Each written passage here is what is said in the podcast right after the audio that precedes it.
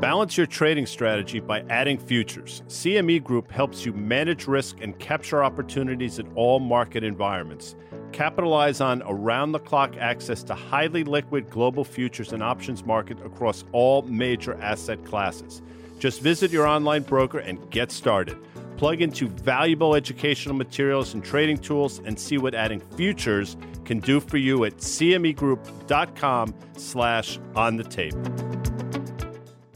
iConnections is the world's largest capital introduction platform in the alternative investment industry. iConnections membership only platform brings together the asset management community, providing allocators and managers with the opportunity to connect both physically and virtually. With an impressive network of over 4,000 allocators and 900 managers, their community oversees an astounding $48 trillion and $16 trillion in assets, respectively iConnections is also the driving force behind the alternative investment industry's most renowned in person events. We invite you to join iConnections at their upcoming event, SALT iConnections in New York, taking place on May 20th through the 21st at the Glass House in New York City. This two day event is packed with one on one cap intro meetings and content. To explore more about iConnections events and gain access to their members only platform, Visit iConnections.io.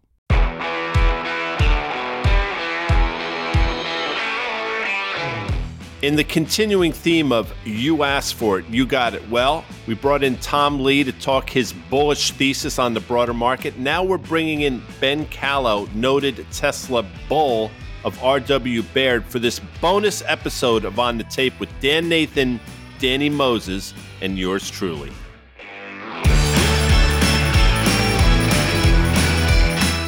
We brought the big guns in because we have an old friend of ours. His name is Ben Kallo. He covers sustainable energy and mobility over at RW Baird. He has been a long time bull on Tesla. Uh, he also covers the space and has some big, broad thesis in the space as it relates to sustainable energy. So we're going to hit some other names other than Tesla. But Ben, welcome back to our Risk Media podcast network. Well, thank you, Dan. Uh, and thank you, uh, Guy, and thank you, Danny. Uh, happy to be here uh, after a long time, and good to see all of you guys. All right, man. Well, let's get into it. Tesla held this investor day a couple weeks ago. It was widely anticipated. It started a little bit late for whatever reasons. I, you know, I think a lot of investors were really excited about the potential for maybe some new vehicle announcements. They didn't get it. They got some big sheets that had something, maybe metal underneath them that maybe moves at some way, shape, or form, but they didn't get that. They did have a whole host of the executive team with Elon. There was a lot of big ideas about what they're going to do within the uh, sustainable energy space. So it, it, looked like something broadening it out away from EVs a little bit. We just wanted to kind of get your impressions there. Um, were you disappointed? I know that you reiterated your outperform rating. Did you get a little bit of what you wanted? And, you know, did it make the story a bit clearer, especially at a time where I think a lot of investors are kind of left scratching their heads with a a whole host of issues as it relates to just, you know, valuation, where the stock has been and where it's going. You know, first of all, living in San Francisco for a long time, being able to tour the NUMMI facility maybe 50 plus times. And that's the Fremont facility that Tesla bought from NUMMI. And seeing the difference of the Austin factory. I haven't been to Berlin. I haven't been to Shanghai. It's a remarkable difference in how they built the factory from the ground up versus the factory they bought from NUMMI and had to kind of squeeze into it, if we put it that way, which is not the most efficient thing. And the, the thing about Austin, I think that is overlooked is that it should be the highest margin factory.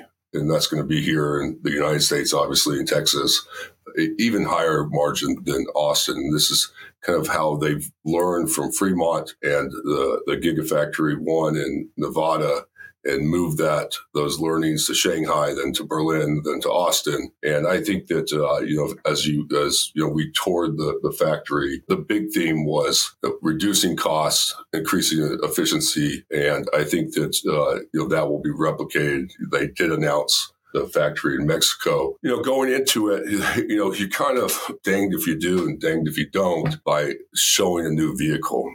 Musk gets probably for right a lot of flack about not bringing like the Cybertruck, for example. It was announced four years ago, and they're going to start production on low volumes at the second half of this year. And so the fact that they didn't, you know, showcase a new car, I can understand why, especially uh, in addition to having the, you know the time to to bring it to production, but also maybe that chips off some demand too. And you know that's a big question. You know, as we entered into this year about demand, especially with the, the economic backdrop that we have. Ben, were you expecting kind of the 150 to 175 billion dollar guidance in capex? I'm not sure how much of that is obviously in your model over the next kind of six or seven years. I realize you probably don't model out that far, but more importantly, just seems to me when you see numbers like that. From a valuation perspective, you know, it lends itself more to an industrial, right, to an auto manufacturer, in my opinion, more than kind of this robo taxi kind of tech dream. So how do you kind of marry that? They can't finance this obviously from just profit. So how do you expect them to kind of come up with this money over that six seven year period of time a couple things uh, and it's it's a, a great question uh, danny you know they're spending this call it seven billion dollars in capex plus uh, call it just you know, around about three billion dollars in r&d so $10 billion this is a big topic about capital allocation because musk has said you know we can't spend capital any, any faster you know, outside of doing acquisitions. Uh, still, you know, free cash flow positive uh, in in 22. Balance sheet with 22 billion dollars on it, and not really any debt. So they're in a good good shape with that. Can they can they finance it from just the balance sheet? I, think so. They can go out to uh, you know the debt markets if need, needed you know, in the longer term, we did get an announcement from from VW just in the last you know 24, 48 hours about you know their plans to spend a roundabout number of uh, 178 billion dollars as well. I look at the two companies. I wonder how they finance it more than how Tesla finances it. The cult of personality around Elon Musk, and by the way, welcome. You are the original BK, by the way, just for clarity's sake. But the cult of personality around him is obviously significant in through the lens that I look at, it seems as though he's toned down things just a bit. I would submit, obviously, he's still incredibly important to Tesla, but is he as important today as he was, let's say, five years ago? Or would Tesla be able to move on if, in fact, he stepped down or he made moves within the C suite? Key person risk, key man risk, number one thing. I was watching a video of Danny on Fast Money with you guys last year, and he was short the stock. And it was a good call, Danny. You talked about the brand being so important. And I remember writing a report back in 2013 about the brand. And I think that uh, what we've seen uh, from some surveys recently is that it hasn't been disrupted, but he creates a you know significant noise with with Twitter, with espousing his political views. I think at the end of the day, you know, consumers are going to spend 45, 55, 60,000, $100,000 on a car are going to buy the best car that they're going to buy regardless of the person's political views. But he is still the number one person there. And there are people that, you know, invest because of him. I think that we got some churn in retail investors from them not liking, you know, his political views and you probably you know lost some customers because of that. Probably also gained some customers from that as well. I you know it's above my pay grade to, to tell him to be quiet. The success he's had across you know several different companies. I think that one thing at Investor Day that was showcased is there are other people there he doesn't like that format of talking to investors. It looked like he had like some back pain or something when I was sitting up there looking at him. And you know, it was interesting that he did a conference at Morgan Stanley, you know, a couple days later mostly about Twitter. I imagine that's someone got him to do that because they helped finance the Twitter buyout. It was an interesting 45 minutes with him at the Morgan Stanley, but at Investor Day, it's not really his venue or with investors. And sometimes the questions annoy him, but that's part of being a public company, I think. Let's bring it to the stock for a second here. Okay. So 560 billion market cap company. It was 1.2 trillion at its highs in late 2021 before Elon started selling stock fairly aggressively all throughout last year, obviously to, to finance bit of that Twitter deal. When I look at this story, right, and, and it really was about margin expansion, especially relative to its auto peers. A lot of investors willing to assign a valuation to a company that they said is not a car company. And it was also a, a, a margin story, right? And so when you think about their margins relative to their peers, when I look at 2023 consensus estimates on FactSet,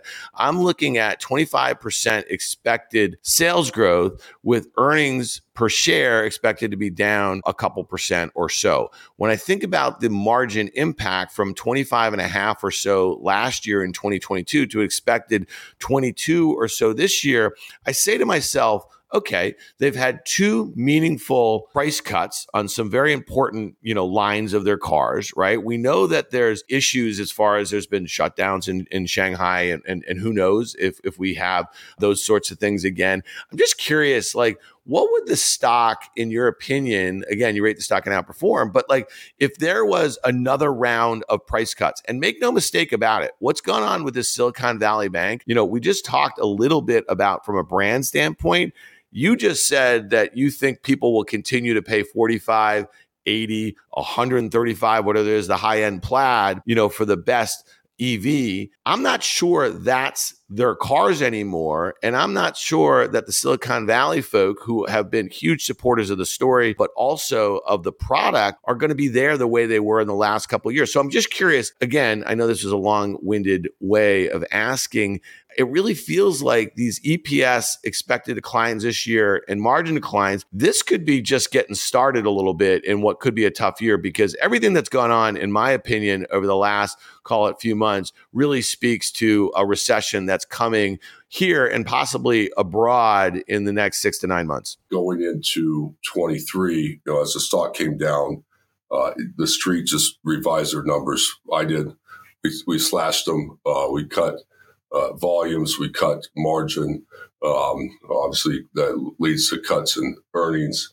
Uh, we have earnings up by two pennies from 407 to 409. I think then we got into the the first of the year, and so we started China two cuts there, massive cut in the U.S. on prices.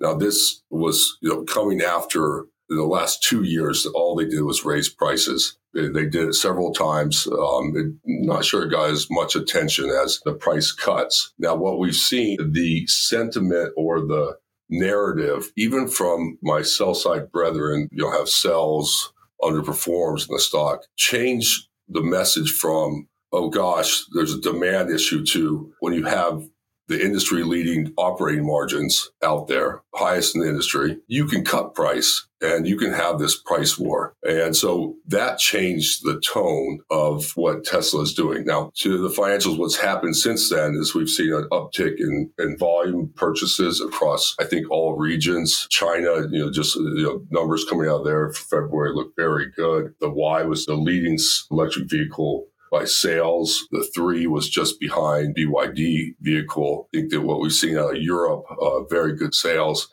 And in the U.S., you know, as the Inflation Reduction Act and you know the credit for consumers is kicked in, that sales have ticked up here. And so we, you know, we enter the year with all of us slashing numbers. It got calibrated. Now I think the numbers you know, revisions are likely going to the upside here, and a couple things on margin that will help out. What you know, Tesla uh, says publicly is that everything outside of lithium they've seen uh, deflation in. Number one. Number two, you're going to have the factories, the three factories. I, I, say three. So I say Berlin, Austin, and then their cell factory. Those becoming a tailwind instead of a headwind. So becoming margin accretive. And that will start happening in, the, in the, second quarter and in, in the back half of the year. You do have full self driving uh, you know, we, we, can talk about that at length. Probably too long for for you guys to want to listen to me. But uh, you know, that kicking in the way that they recognize that revenue, which should be a margin boost as well. And then uh, you do have improvements in just uh, overall manufacturing, the way that they do die casting, the injection molding, saves on you know the number of welds you need and how they you know are going to do the difference in their battery packs, saving uh, and it's kind of taking out costs everywhere. And I think that was a theme at the analyst day is getting to this scale of 20 million cars. What you have to do in terms of supply chain as well as reducing costs overall in the vehicle. And so, you know, Q1 is going to have, you know, you're going to get a margin uh, hit because of those price cuts. But I do think that, you know, numbers are probably calibrated too low for the whole year. 20 million cars. There's never been a car company in the history of the automobile business that's delivered 20 million cars in a year.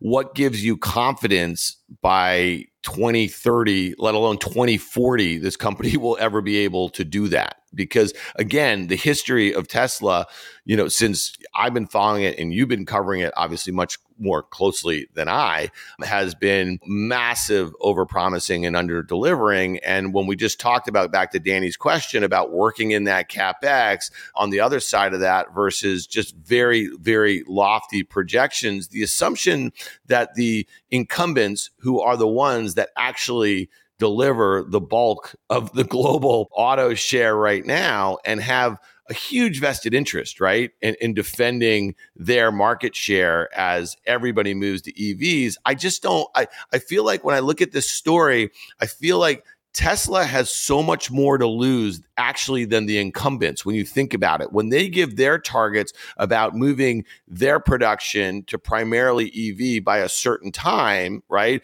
Versus Tesla overpromising like something greater than the entire auto market delivers in a year right now, I feel like they have the most to lose, not the incumbents. And I think that's what the market is getting wrong. That's my personal view. I'm just curious what you think about that because you you and your you know, sell side research brethren, do you guys massively discount those expectations for deliveries? We do. And just back on valuation, because, you know, a lot of times, you know, I get this, you know, it's uh, a 572 you know, billion dollar market cap company. But just, uh, you know, let's talk about just on a, on a PE level. So my number for 26 is eight dollars ninety cents. Let's say that I'm conservative, like you said on, on volumes. This is one of the, the things that I think you know you, you should buy the stock for too. Is I think volumes are going to be revised upwards. The street has come in too uh, aggressively to the downside. And, you know, they talk about a 50% growth rate, you know, over time each year, you know, CAGR. Uh, but let's just say it's ten dollars, so trading at eighteen times. It's growing top line. No other auto company, um, Ferrari maybe growing top line, better margins than any auto company except for maybe Ferrari, and they have all this other stuff going on. But growing very rapidly It will be you know, more important as this year and next year too. You know, it's going to start reaching you know over ten percent. I do think that you have a situation where you know 20 million units, no one believes that, um, and so I don't know if uh, that's actually that's not priced into the stock at all. But I do think that they've given a better pathway than anyone else that we're talking about. You know, I don't want to pick on anyone, but uh, you know, you name it, and we're talking about 50,000, 100,000, 150,000 units outside of the Chinese manufacturers and some others. And so one of the things that we give, you know, the Musk discount of two or three years, you know, I don't think that we rewound when I first met you guys 10 years ago, if we would have thought there would be we're trying to get to 2 million cars this year.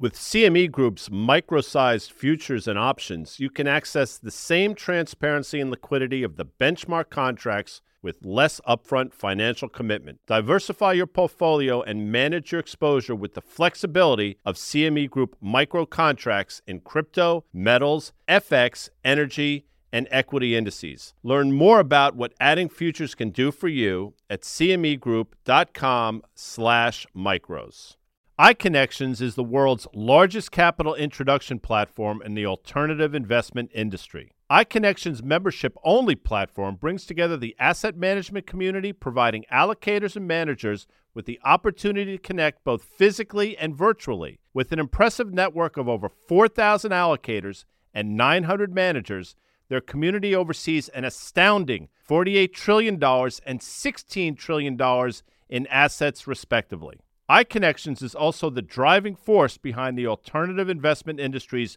most renowned in person events. We invite you to join iConnections at their upcoming event, Salt iConnections in New York, taking place on May 20th through the 21st at the Glass House in New York City. This two day event is packed with one on one cap intro meetings and content. To explore more about iConnections events and gain access to their members only platform, Visit iConnections.io.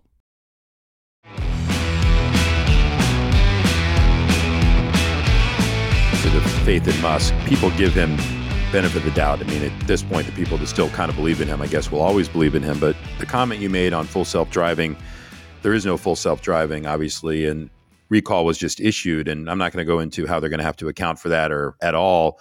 But I want to conjoin that with kind of the robo taxi promise and the comment that you made about price cutting.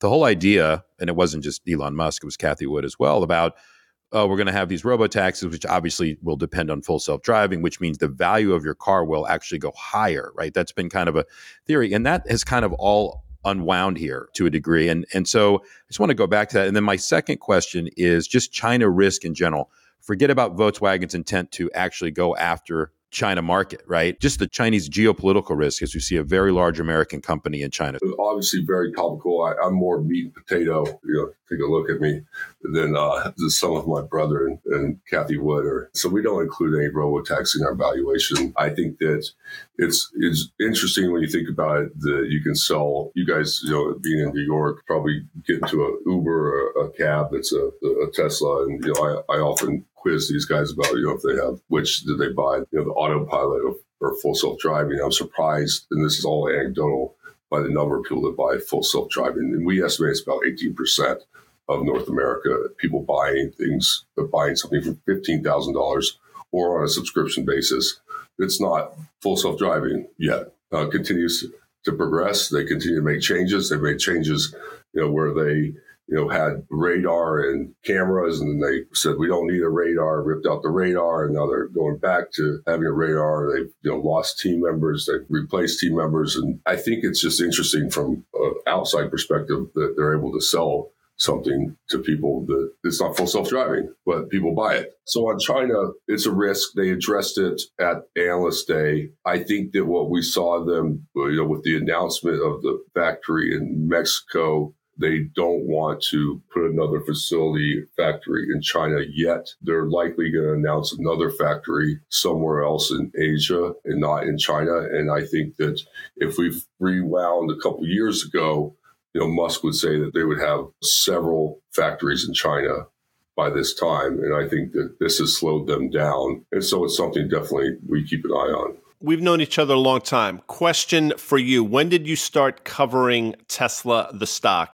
2011. At $180 at current levels, and you've been pretty steadfast over that last 12 or so years. I mean, it's probably what a 15 bagger or so. And and you've been on this story longer and probably smarter than anyone. Here's my question to you though, and this is somewhat a snapshot of time from October of 2021 into November when the stock was north of $400. That moved down to 102 ish although we bounced along the way, was pretty painful. Uh, understanding, though, over the course of its history, the stock has still done extraordinarily well. As an analyst, how do you navigate that? Michael Pachter, for years, was negative in Netflix, and the stock would just continue to move higher. His thesis wound up being correct. It took time. How do you deal with a move of that magnitude, understanding that fundamentally you have the story right, but the market is telling a much different one? It's a good question. That's why I paused because I, I, I think that you know it it, it, puts a pit in, in, my stomach. And I remember going from before all the splits from 280 to to 170 and being on vacation. I'm just looking at you know the stock every second of the day and. You know, remember, you know, coming back to some fundamentals of what I know and things, you know, how the new factories are you know, our margin accretive and, you know, those fundamentals. But I think more importantly is, you know, talking to, to clients and, and I have the benefit of, you know, incoming calls and what people are asking. And you know what was occurring during that time and is still occurring, I, I, I think, still driving this, the stock prices. You have institutional clients that don't own it and they've avoided it like the plague and they're benchmarked against the S&P 500 and as the stock started dropping, my call volume started going up because they're, you know, they're basically short, synthetically short the stock. You know, as they started sniffing around, I realized, you know, how underowned it is. And now as the stock moves up, the people that didn't buy it and that were doing like Tesla 101s, and it's amazing that you do that after, you know, 10 years in this 500 billion plus market cap company. But the fact that you're still doing 101s on this, and now I think there's a the FOMO uh, that's you know the, the generation below me fear of missing out. But you know, people trying to that didn't buy it, you know, to cover in their benchmark that are still trying to chase it and they're pick their spots, and and so it being on your own I think balance sheet. I think and actually living through you know the 420 funding secured and Elon you know calling the guy a pedo all of that stuff, as painful as it was, it helped me learn to, you know, kind of tune out some of the noise. Well, it's funny, you know, from where we sit, and, and, again, Guy and myself on Fast Money, and and Danny and Guy and myself doing the pods. It's a battle that's going on. You know, we see it. We see it in our tweets. We see it in our emails. We just see it in lots of comments. It's just a battleground stock for retail. So it's always interesting to hear someone like yourself who talks to a lot of institutional players, kind of the questions that they're giving you. You know, I think we talked about this last time you run the pod. I mean, in my career in 25 years, I've just never seen a cult leader of a publicly traded company like a guy like Elon who makes it out of a period kind of unscathed here. And you just mentioned a couple of those things. I mean, 420 and the pedo stuff, those seem like a distant memory. And and now I feel like when you think about him not only being the CEO of Tesla, of SpaceX, of Neuralink, of Twitter, of the Boring Company, like this is not a sustainable path for a company that's made a lot of lofty sort of projections, which has gotten, you know, a cult like following in the investment community. And the point that I would just make is, and you just said it, Ben, I mean, he's got people paying ten or fifteen thousand dollars for a product on a car that's already much more expensive than many of its peers that doesn't even work. NHTSA has just recalled. You know what I mean? So, like to me, there's more shoes to drop, in my opinion. I know there's a lot of people who do far more rigorous financial work into this company, and some obviously on the other side of this trade who think there's some shenanigans going on there. But again, we'll, we'll see what happens here. But listen, we really appreciate all of that. We appreciate you taking our lobbies here. Um, we want to hit you on the rest of your space really briefly. And again, it must feel very odd to you that probably Tesla in your universe is 90% of the market cap, but you do cover a lot of other names in the sustainable energy space here. Talk to us a little bit about your broader thesis away from Tesla and maybe a couple of the names that you really like that our listeners should take a look into. One of the things that I think we've learned from Tesla, I've learned from Tesla, investors have learned from Tesla is how difficult it is to ramp production. We've seen it with the F 150 uh, most recently, but we've seen it with the Rivian, now perform on Rivian. I, I, like the consumer vehicles. I like their uh, electric uh, delivery van. It takes a lot of capital. It takes a lot of time. And the other OEMs, uh, we've seen it from you know, companies I don't cover, like Fisker, or we've seen it from others that you know just the the the, the rough ramp in production. It, it's not just the startups; it's the OEMs, and so I think the big OEMs, for the most part, with some exceptions, are going to have a difficult time you know, changing their business uh, into electric vehicles and, and, doing it quickly. And, and we've seen, you know, we've been talking about competition for a long time, and they haven't really done it. It's taken 10 years for them to wake up and start moving in this direction. So that's a number one takeaway. Number two is, you know, the material supply chain we've seen you know, companies from Tesla to GM to Volkswagen to others move in to materials from lithium to rare earths. So I cover a stock, uh, MP Materials. I covered the predecessor, Molycorp. There's a mine out in California, a rare earth mine. These rare earths go into permanent magnets that go into permanent magnet motors you know, Tesla analyst day said, "Hey, we, we designed a new motor, a magnet motor, doesn't use any rare earths." I get on my morning call and talk about Tesla and analyst day, and you know what? No one cared about that. They all cared about MP materials, you know, gapping down 10%. You know, I, I rated and outperform. I think, you know, when Tesla will patent this, I suspect if, if, they're able to do it, and that leaves the rest of the auto industry and the wind turbine industry. But I think materials is an area for investors to focus on because you know it is uh, you know something that I think was a big part of the Tesla presentation on how to scale to 20 million units. It's going to take you know more lithium conversion facility. I cover Albemarle. I have a neutral on it, but you know they they have the largest scale there. You know, lithium prices have like you know just gone up to the right with you know a, a recent little hiccup and the, the, tough part of it is that regardless of whether Albemarle has you know long term contracts, you know it's going to trade with lithium prices. But if I was going to invest in lithium, uh, that's that's the one company I would invest in. I think the other thing that's important is that you know with the Inflation Reduction Act, we used to have you know energy policy. It's been a long time since we've had a comprehensive energy policy. But this takes away a significant overhang in the solar industry about you know, when tax credits are going to get extended or if they're not going to get extended. Uh, we like First Solar in that it's had a big run on it on the Inflation Reduction Act, but I think it still has uh, room to go higher because they're you know they're differentiated. And as we talk about China and risk, this is the one solar company that doesn't have their supply chain moving through China. And so when you know their customers, the Dukes, the Southern companies, the Next NextEras of the world, are going to build big solar utility plants, they're going to turn to First Solar. They have turned to First Solar, and these guys are booked out through 2026 with some orders in you know, 28 to 29. And only two times in my career have I seen uh, solar panel ASPs actually go up. It's happening right now for First Solar. Some catalysts ahead there, and those are the two stocks I'd highlight. There's a scarcity of water. There's infrastructure that needs to be done. Can you just go over that thesis a little bit. I think your top pick there is WTRG, if I'm not mistaken. I don't cover American Water. Um, it's the largest. Uh, I covered it in the past. It, it's an easy way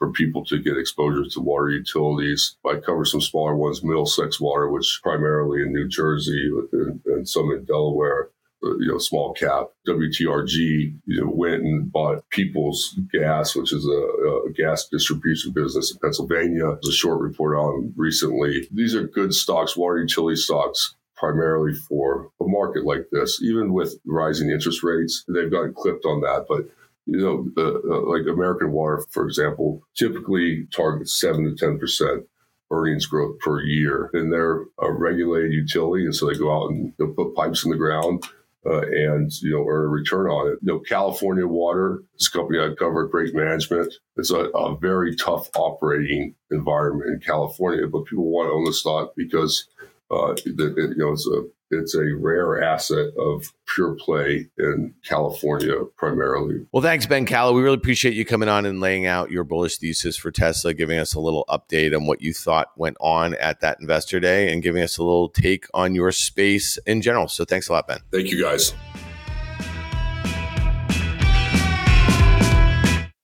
Thanks again to our presenting sponsors, CME Group, iConnections, and FactSet. If you like what you heard, make sure you hit follow and leave us a review. It helps other people find the show, and we also want to hear from you. Email us at contact at riskreversal.com. Derivatives are not suitable for all investors and involve the risk of losing more than the amount originally deposited and any profit you might have made. This communication is not a recommendation or offer to buy, sell, or retain any specific investment or service.